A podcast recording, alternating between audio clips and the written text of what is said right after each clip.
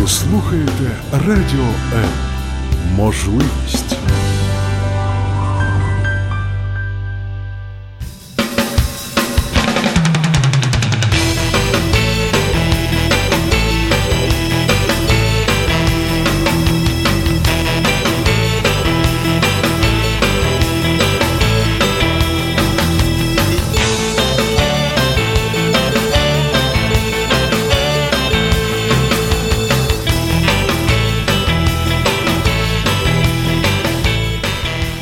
Всем привет!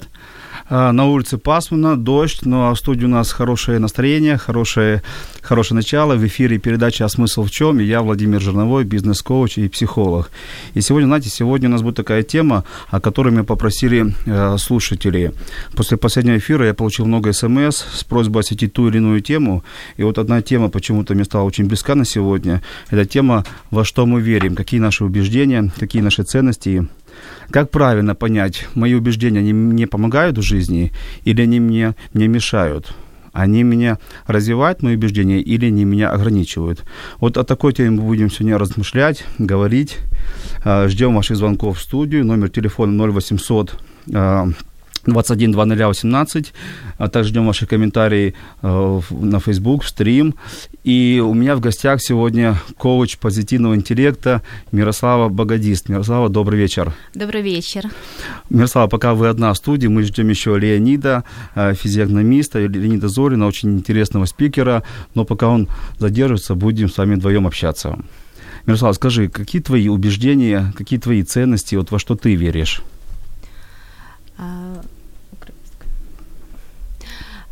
Основна моя цінність, в що я вірю, це сім'я, розвиток, свобода і творчість. А почему? Почему ты выбрал именно эти ценности? Семья – это общая человеческая ценность, а вот свобода, творчество, почему ты именно эти выбрала? И как это произошло, что эти ценности стали твоими основными? Сім'я, зрозуміло, це там, де ми знаходимо душевний спокій, там, де ми знаходимо підтримку, там, де ми знаходимо любов, розвиток, свобода і творчість, вони всі взаємопов'язані. Неможливий розвиток без свободи і без творчості, так само, як і творчість без розвитку. Угу. Чому? Тому що це специфіка моєї роботи. Я постійно займаюся розвитком, і позитивний інтелект – це якраз про розвиток, про свободу, про відмову від обмежуючих переконань, про допомогу дітям бути більш реалізованими, більш успішними, приходити вже в доросле життя без тих всіх якорів, які мали ми, проходячи свій шлях навчання, свої кар'єри, ці всі шишки, які ми набили, ми зараз це розуміємо, що ми можемо їм допомогти, тільки розвиваючи їх. Угу. Мирослава, смотри, ну вот ты назвала ценности такие общие, наверное, общечеловеческие, а есть какие-то такие личные ценности, убеждения, которые не похожи на других, на остальных вот, людей? Потому что у меня ценности семья, у меня присутствует. У меня присутствуют ценности вера в Бога, у меня присутствует ценность здоровья. И я также люблю свободу личности, и ценности свобода, что человек имеет право выбора, и что сам человек решает, что ему хорошо, что ему плохо. Я тоже в это верю, в это убеждение. Ну, а может поделиться, если какие-то такие вот убеждения, которые стали недавно твоими убеждениями, вот, то есть вот новое какое-то убеждение? Нове моє переконання, що розум може бути нам і як товаришем, так і нашим ворогом. Угу. І я вибираю переконання, що ми самі вибираємо, яким чином наш інтелект впливає на нас. Угу.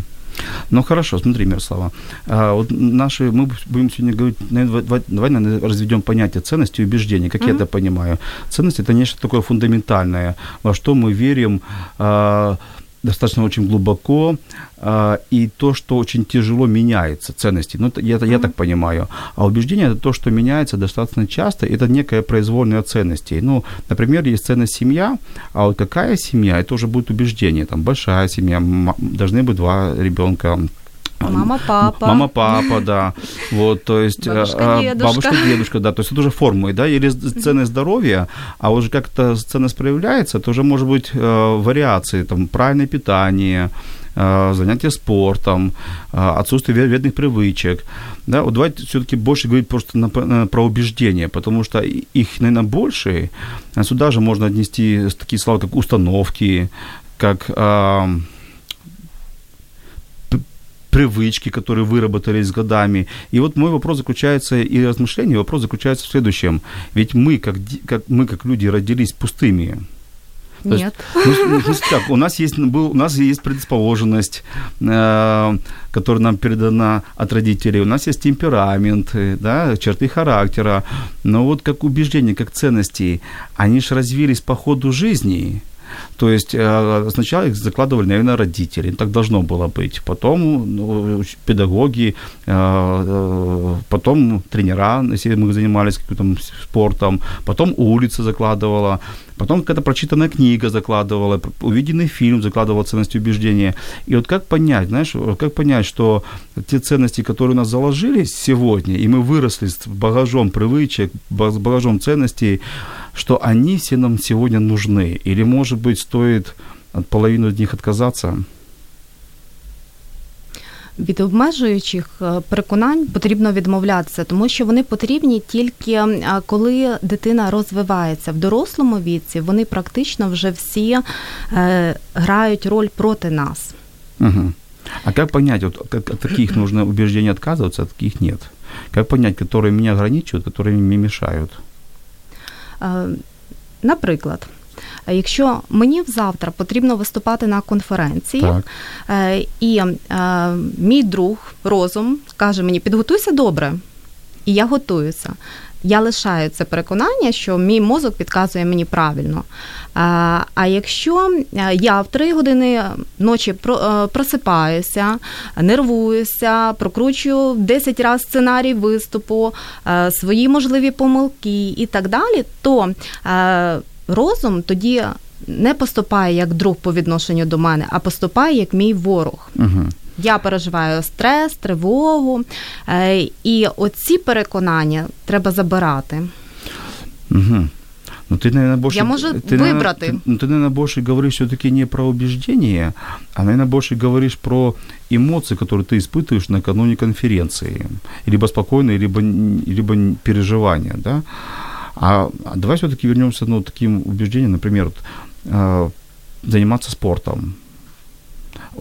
Или нет, вот очень популярно новое убеждение, которые СМИ постоянно о нем говорят, пишут на Фейсбуке, правильное питание. Вот правильное питание, вроде бы хорошее убеждение, да, там не есть после 18, кстати, ты ешь после 18, кушаешь? Ем. И я ем, значит, я не пронался. Да, то есть, ну вот правильное питание, там много пить воды нужно отказаться от там какой-то неправильной пищи. Вот как ты к этим убеждениям относишься? Якщо це нам не зашкоджує, то це нам допомагає. І якщо мені комфортно харчуватися в 10-й годині, це приносить мені задоволення, і я не страждаю фізично від того, я буду харчуватися в 10-й годині. І це такі самі рамки, в які ми себе вводимо в силу наших переконань. Угу. Є здорове харчування, воно таке, а можливо воно зовсім інше. Є вегетаріанство, є веганство, є люди, які будуть постійно доказувати, наскільки важливо їсти м'ясо. І це різні шляхи.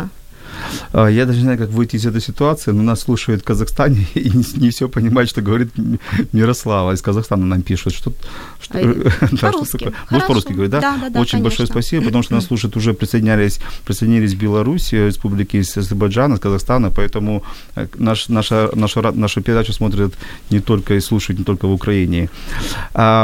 И вот он уже отреагировал. Игорь, тебе спасибо, он уже отреагировал, тебе спасибо, что ты переходишь на русский язык. То есть, давай продолжим нашу тему. Если убеждения, какие-то умозаключения помогают мне завтра быть лучше, это хорошо, да? не тільки завтра бути краще, а навіть в цей момент бути краще. Якщо я розумію, що по-русски, если я понимаю, что сейчас я очень хочу маленький кусочек тортика, и я понимаю, что он мне не поможет, и это, возможно, лишние килограммы, и, возможно, еще там час работы в тренажерном зале, но сейчас я буду чувствовать себя хорошо, я съем этот тортик. Угу. Это про то, что сейчас. Может, это слабоволие? Может, просто тортик нужно не кушать, и тогда не идти, и не сбрасывать в тренажерный зал дополнительные килограммы? Может, просто люди, которые оправдывают, так, ну, ничего страшного, оправдывают своё слабоволие.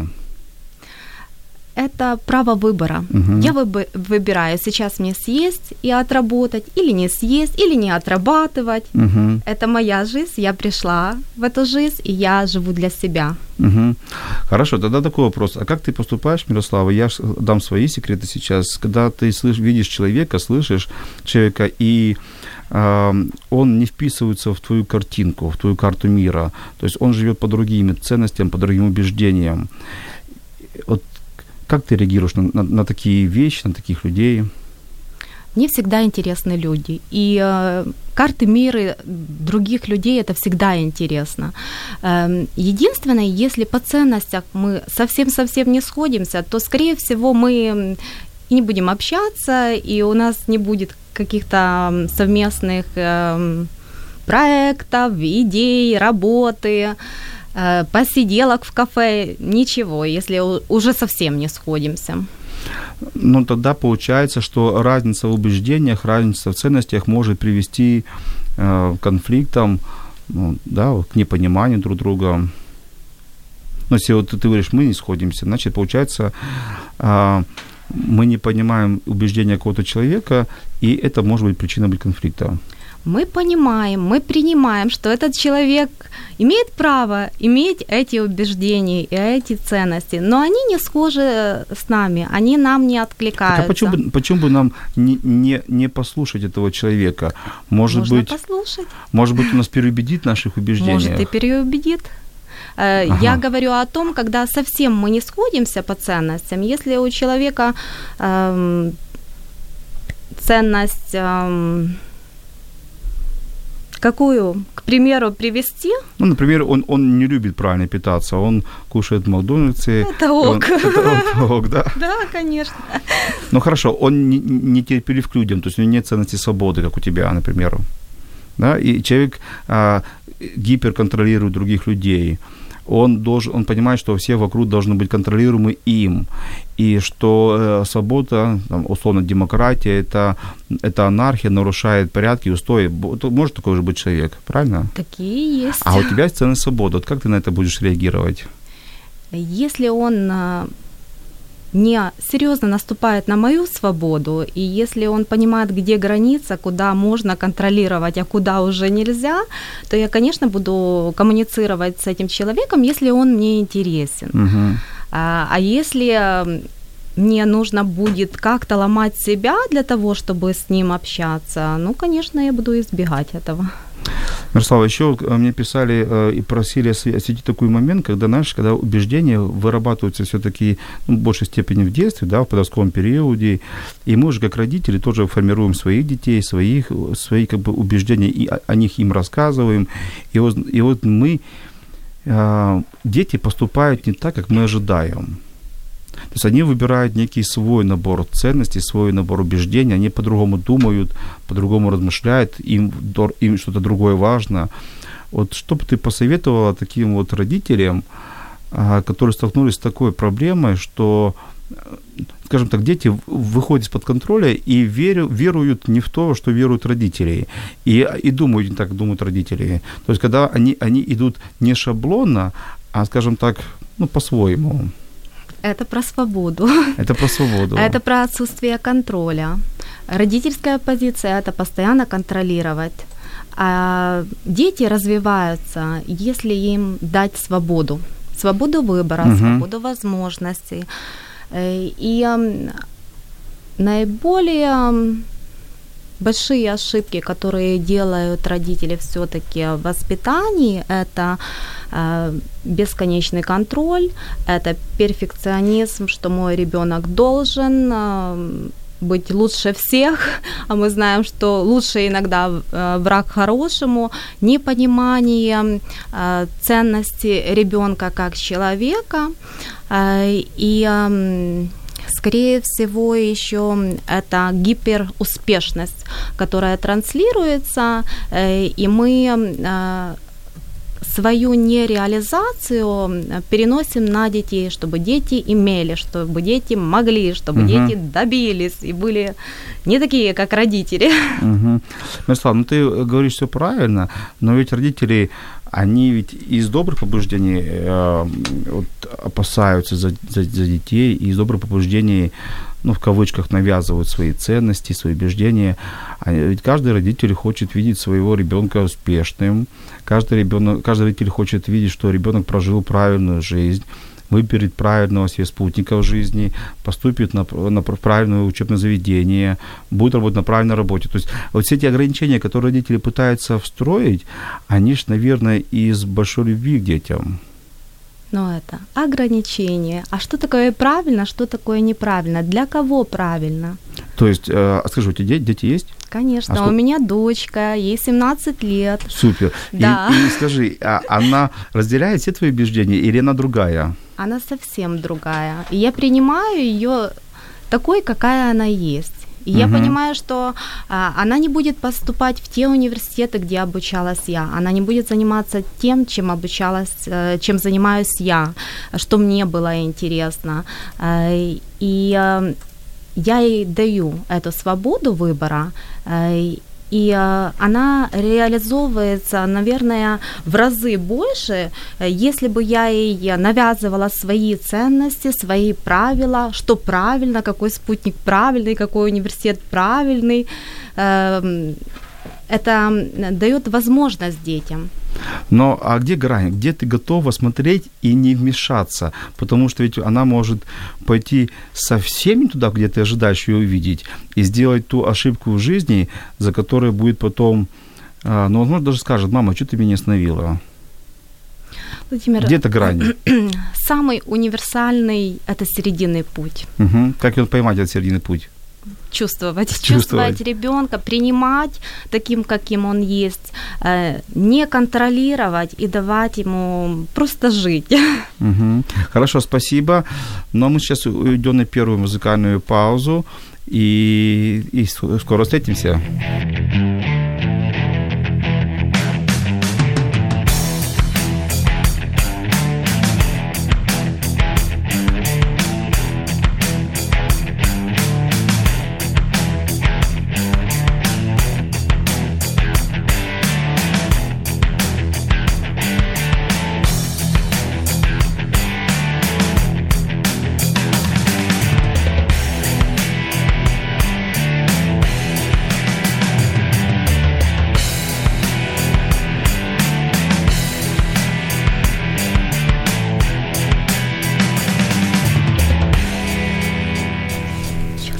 Но мы опять в эфире, и мы сегодня говорим о ценностях и убеждениях, то, что нас формирует, то, что формирует нашу жизнь и должно, по идее, помогать нам быть более успешным и развиваться, и быть довольным и счастливым.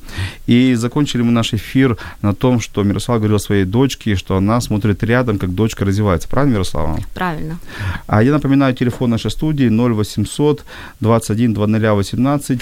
Звоните, мы ждем ваших вопросов, также ждем комментарии.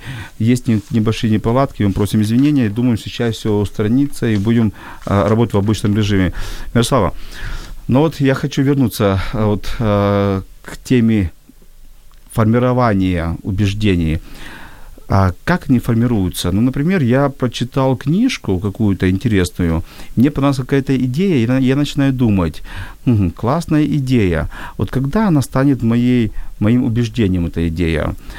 И как мне перепроверить, эта идея, ее стоит в своей голове вынашивать и реализовывать?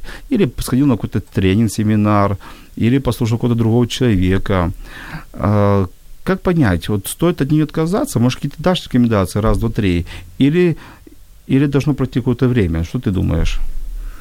Я думаю, если она откликнулась в вашем сердце, во-первых, обратите внимание. Дальше, если вам хочется что-то... То есть ты имеешь в виду чувствовать надо опять? В первую очередь чувствовать. Да. Угу. Если она откликается, если она соизмерима с вашими ценностями, угу. и если вам хочется что-то делать первые шаги, нужно делать. Угу. Хорошо, мы сделаем первые шаги. А потом я вижу, что эта идея, наверное, не моя. Наверное, я просто поверил красивому спикеру. Вот что в этом случае делать? Поверил красивому спикеру. Умному спикеру, да, умному красивому, спикеру. Да. Да, иногда так бывает, что наши цели, мечты навязаны угу. красивым спикером. Вот я об этом и хочу поговорить, да. Навязаны родителями, навязаны школой, социумом. И понять, где моё, а где не моё, это, наверное, сложно. Угу. И это вырабатывается с возрастом. Если в это вникать, если узнавать себя, что моё, а что других людей, тогда проще. А может быть, у меня такая пришла идея, может позволить просто себе делать ошибки, знаешь, как бы не бояться идти, совершать ошибки и потом их уже анализировать. То есть не то, что мы поверили, то, что мы говорим, а именно анализировать, сделал ошибку. Ведь жизнь состоит из ошибок, правильно? Правильно. Позволять себе ошибаться – это свобода. Это свобода. Да. Тогда скажи, вот ты, наверное, тоже тогда ошибаешься, да? Конечно, ошибаюсь. Да? Тогда... И часто ошибаюсь. Тогда вот скажи, как выйти из ошибок? Вот как не расстраиваться, что они есть, что они получились? То есть вот произошла ошибка, и как из нее быстро вернуться в то состояние, чтобы она меня, скажу простым языком, не грузила?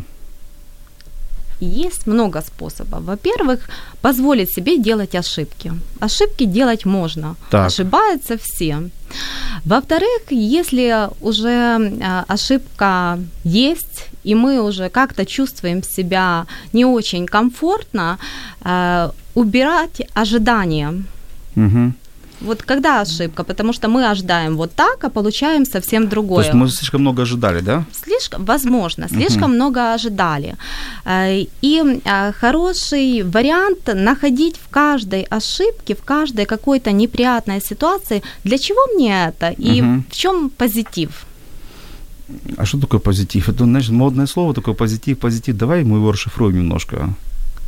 Как ты понимаешь слово «позитив»? Это оптимистическое настроение, это улыбаться, смеяться. Что такое позитив? Для меня позитив – это не только улыбаться угу. и смеяться, и не только розовые очки, все хорошо, я не вижу проблем, я ухожу от конфликтов, я не вхожу в какие-то коммуникации, которые меня очень сильно напрягают. Это в каждой ситуации понимать, что было хорошо для меня, для моего роста, для людей, которые...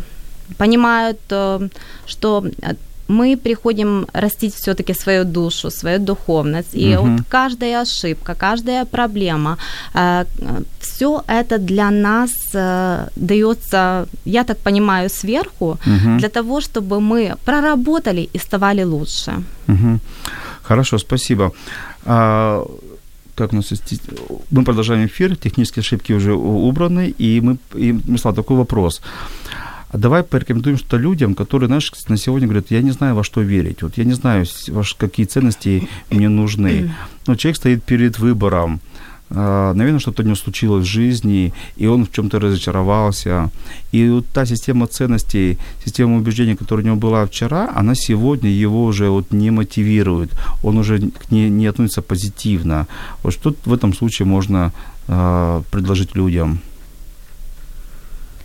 Я думаю, что на каждом этапе взросления ценности меняются или видоизменяются, да, у каждого человека. Uh-huh. И в случае, когда прям всё рушится и нужно с нуля, или какая-то одна ценность пошаталась? Ну, смотри, сейчас люди, у нас в Украине, мы понимаем, сейчас много, да, кризис и там, и люди вынуждены переезжать из других регионов, менять работу,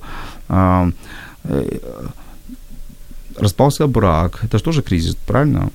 И вот после этого люди не могут склеиться. Давайте об этом мы вернемся после очередной музыкальной паузы и уходим на несколько секунд на музыкальную паузу.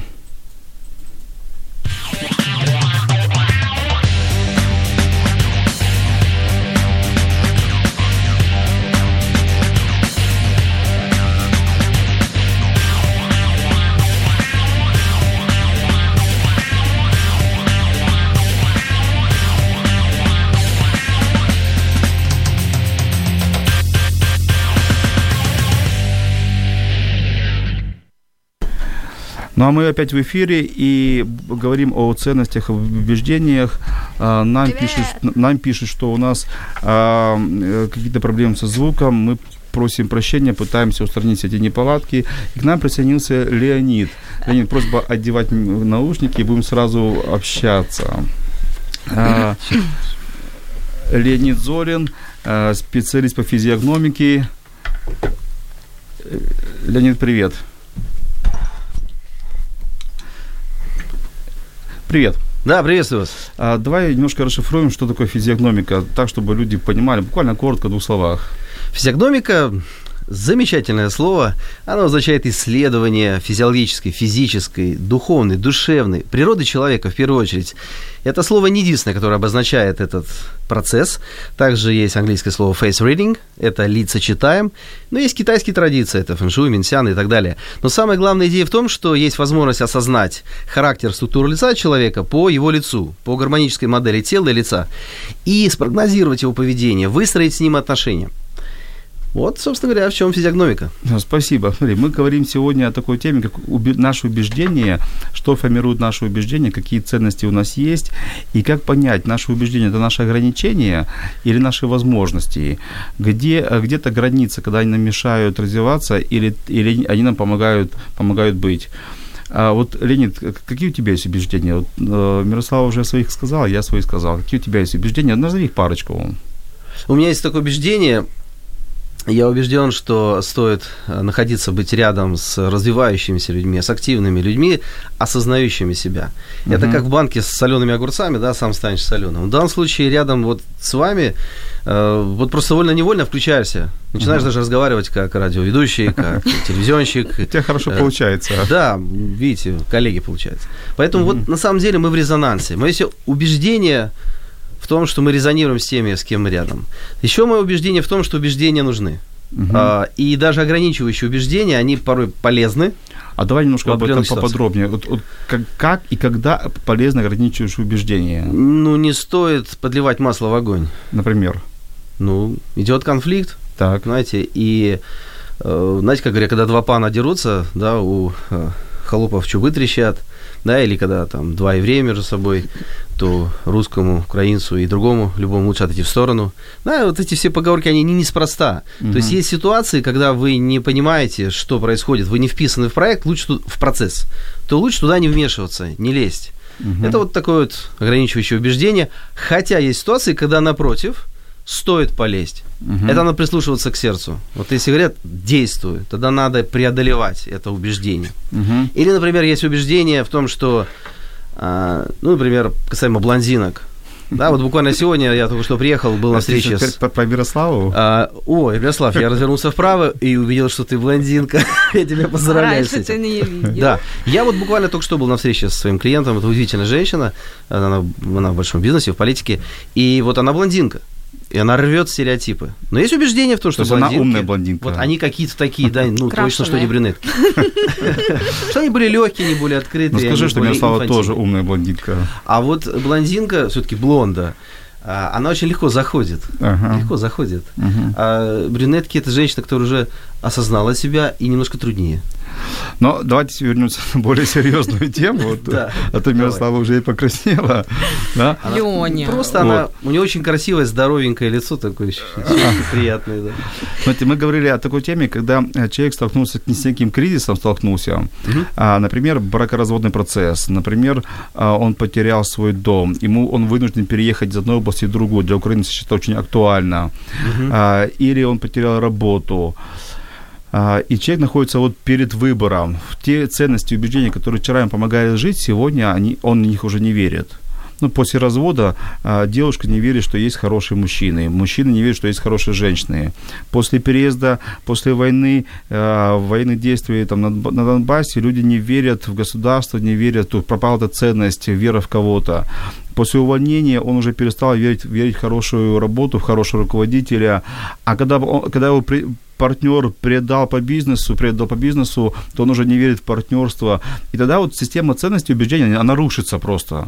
И то, что я верил вчера, во что я верил, сегодня мне это уже не помогает. Вот что в этом случае делать человеку и какие дать ему рекомендации? Кто первый? Знаете, Мирослава так головой. А я, наоборот, напоминаю, что вас еще и видно. Нас еще и видно. Слушайте, потрясающе. Я очень рад. Окей, смотрите, что происходит. Ограничивающие убеждения. Ситуации бывают разные. Могу пример такой привести. Девушка говорит, я все время спешу, я делаю что-то не так. Я спешу. Почему я спешу? Она говорит, у нее есть убеждение, что она спешит. Работаешь с человеком, он говорит, знаете, я перфекционист, я стараюсь вот это сделать вот так. То есть он сам себя объясняет, это многим свойственно. Они знают, что у них есть это убеждение, и они еще это проговаривают и усиливают. Угу. И вот вы назвали примеры, когда люди... То есть ты хочешь сказать, что когда женщина говорит, что мужчинам нельзя верить, она только усиливает собственное убеждение? Зачастую это бывает поза всего лишь. Надо еще выяснить, это убеждение или это некая поза. Хорошо. Давайте какой-то один кейс разберем. Были два партнера, два друга, строили бизнес, поссорились. Как правило, ссорятся из-за власти, из-за денег, поссорились, распали. И один говорит, все, больше партнерство, все это ерунда, лучше строить бизнес одному, и он с этим дальше и живет.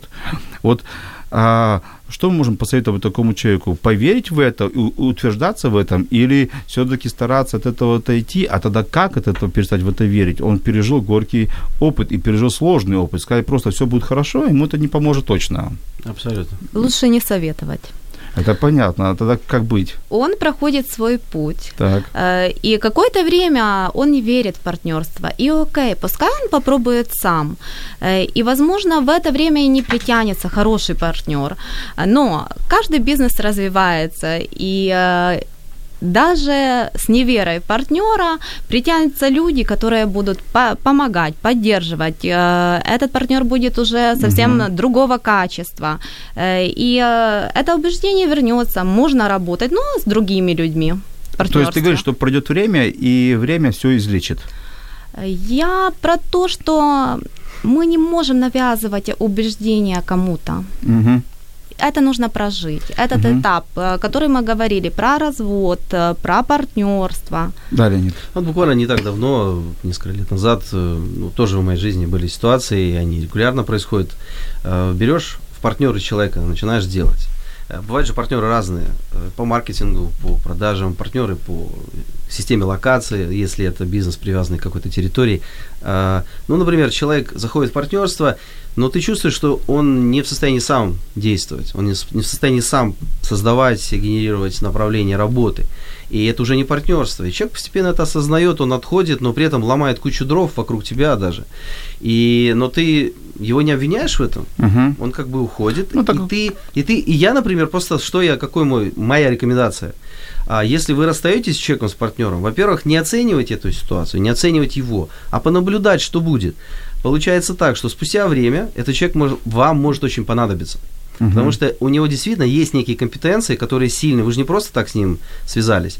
Но оказалось, что у него нет навыка совместной работы. У него нет навыка брать ответственность за себя, и он ждет только от вас некоторых решений. И как бы тогда он получается наемный сотрудник, а никакой не партнер. Uh-huh. Но он может быть вам очень полезным, вы можете пригодиться ему. Главное дать возможность ситуации выстояться и просто наблюдать за тем, что будет и как будет. Uh-huh. Вот это первая рекомендация.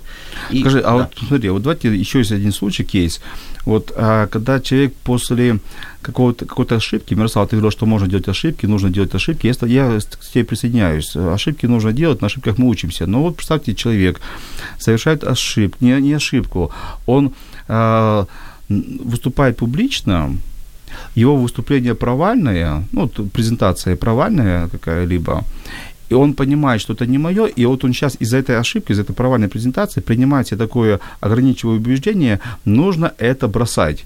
И вот сейчас он стоит перед шагом, перед пропастью, что из-за одного убеждения, из-за одной ошибки он готов бросить и не пытаться второй раз. Что это? У него слабая воля или он сильно переживает? Но опять же, похлопать человеку по плечу, сказать, что время пройдет, ты еще раз выступишь, он уже пережил этот горький опыт. Нет, совершенно нет. Такое происходит постоянно, регулярно. То у тебя такое было? Было ли у меня такое? Ну, подобное нечто. Нет, такого не было. Святой человек. Нет, я где-то лет с 7-8 на сцене. Но я говорю не про публичное выступление, вообще про когда ты в себе говорил, все, я это делать больше не буду. Когда появлялись такие, знаешь, ограничивающие убеждения, которые... Да, была ситуация, когда мне было буквально лет 16, я сел первый раз за руль, это было, кстати, с отцом, и мы поехали, мы там один день катались, второй день я ездил, а потом я сдавал назад, ну что я там ездил, и там в люкс, в товрак мы сели, приходилось машину вытаскивать, все, и очень неприятно было ощущение у меня, что я подвел, и отец он ничего такого не сказал обидного, но у него досада была какая-то, и это в меня в 16 лет так засело, что фактически это повлияло на то, что я не то чтобы боялся, я органично не хотел вписываться в и автомобиль. А потом прошло время, и уже, считай, в 30 чем-то лет я первый раз действительно пошел на права, сдал, научился водить, сейчас получаю удовольствие, уже лет 7 я за рулем. То есть у тебя было убеждение, что ты не водитель? Ну, фактически, да, это была некая даже такая ранняя психотравма, которая легкая, конечно, абсолютно, но это было убеждение, что я и машина, и водение, это ни о чем. И еще у меня было убеждение, что нужно покупать машину, и она должна быть классная, и нельзя вот это на каких-то дровах ездить. Очень было сильное убеждение. Взять «Жигули», допустим, и потом расти, или там «Москвичонок» какой-нибудь, это же были 90-е, это были 2000-е. Это убеждение было, да. Ты купил сейчас «Ланос»? Да я тебя умоляю. Не, я люблю «Шкоду». Хотя «Ланос» — это хорошая машина. То есть, смотри, опять же, своим примером... На разборке куча деталей. Опять же, своим примером ты говоришь, что нужно просто дать какому-то убеждению пожить внутри человека. То есть, должно быть просто время пройти, да? А на самом-то деле, вот даже те же вредные привычки, так называемые, если это не сильная уже такая аддикция, да, то есть аддиктивность, такая зависимость, они так, собственно говоря, и мы их... Сначала мы их признаем, мы их принимаем, потом мы за ними наблюдаем. Реально можно в течение месяца понаблюдать за привычкой, и она так тошнить будет уже, так тошнить будет. А это простой способ, как, допустим, начинающего, так сказать, молодого человека, когда ему там лет 11-12, культурно объяснить или показать, как за собой смывать туалет. Это, я думаю, меня поймет каждый, у кого есть ребенок, дети не очень любят смывать за собой. Это такая простая штука, надо просто сделать очень просто. Пригласить ребенка. Нужно пригласить ребенка к туалету. Это обычная ситуация, она бывает и в офисе, и так далее. Люди гадят часто на рабочем месте, в хорошем смысле гадят. И показать ему, смотри, вот видишь, вижу, что нужно сделать. Ёршик, он ёршиком чистит.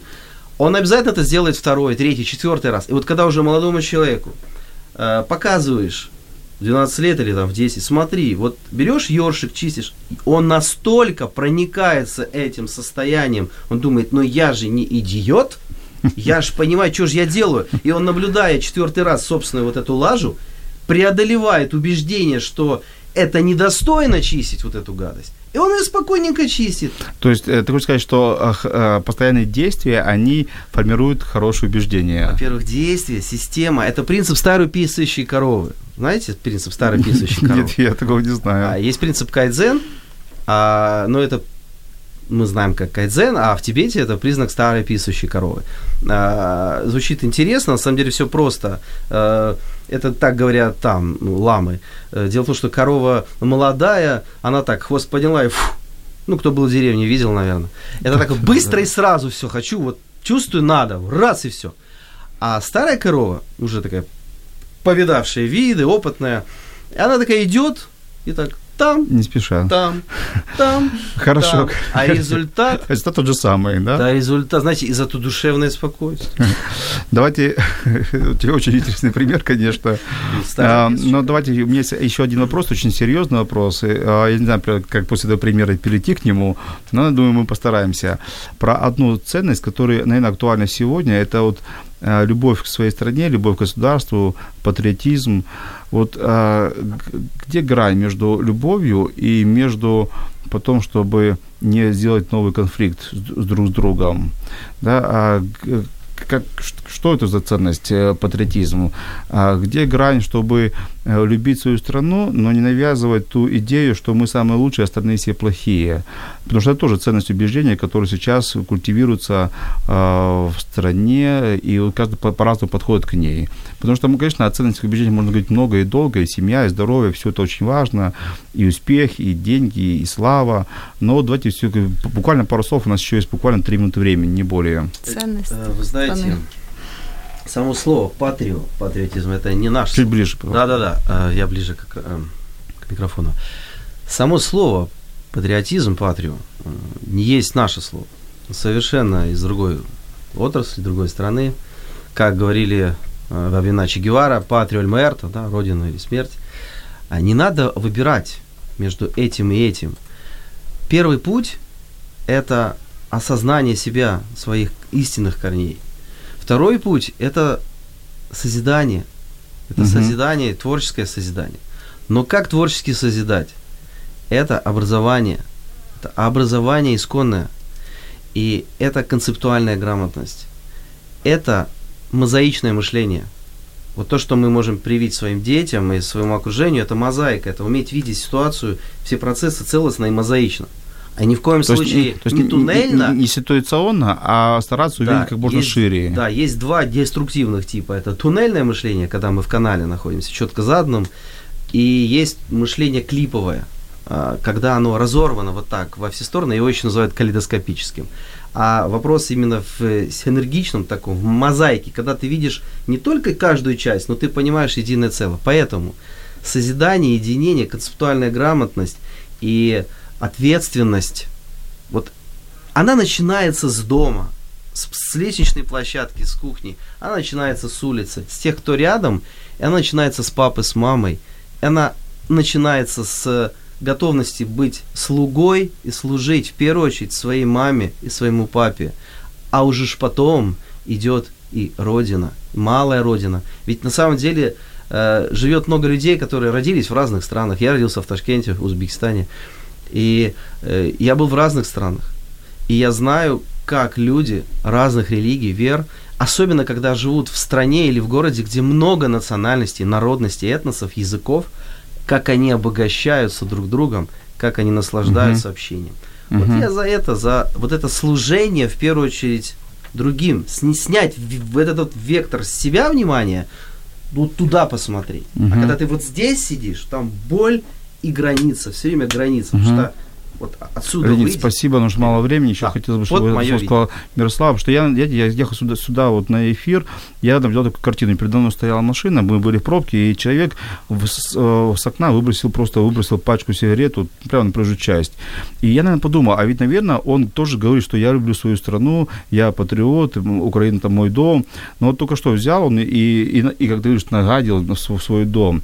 Вот скажи пару слов про эту ценность, про как ты ее воспринимаешь, ценность, любовь в стране. Вот буквально коротко очень. Хорошо, вы увидели это, вам что? Про что вам это? Мне хотелось просто выйти с машины, открыть его дверь и его вытащить из машины. Ну, да, простят меня радиослушателей. Но вот у меня тоже были такие ситуации, когда я наблюдала, что кто-то так делает. И у меня не хватало смелости просто подойти и сказать «так не делай», и «больше так не делай». Потому что обычно это делают мужчины, выбрасывает. Мы промолчим сейчас, конечно. Да, конечно. А сейчас у меня есть, и я посмотрела, что отклик людей нормальный.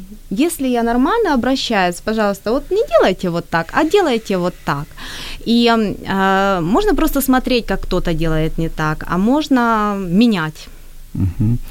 Хорошо, спасибо вам, гости, за эфир, то, что прибыли, были в студии, со мной размышляли на такую тему, как ценности и убеждения. Уважаемые слушатели, вы можете сделать свои выводы, какие у вас есть ценности, какие есть убеждения, что вас ограничивает или что вас развивает. Главное, помните, что вы свободны в своем выборе, что чьи-то убеждения у вас работать не будут, чьи-то ценности у вас работать не будут. Ищите, прежде всего, те ценности и те убеждения, которые будут вас лично развивать, которые вам помогают.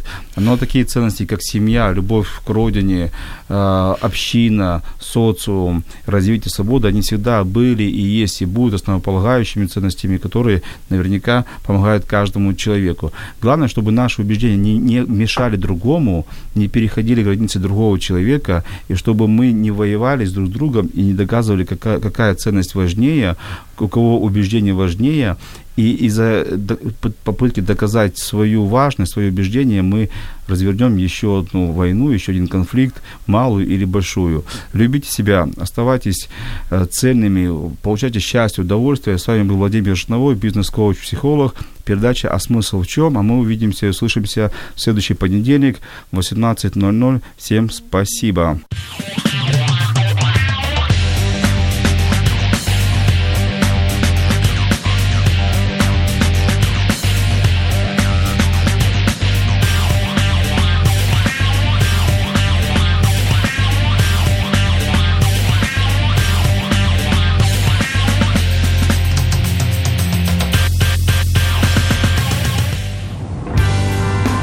Слухаєте Радіо М. Можливість.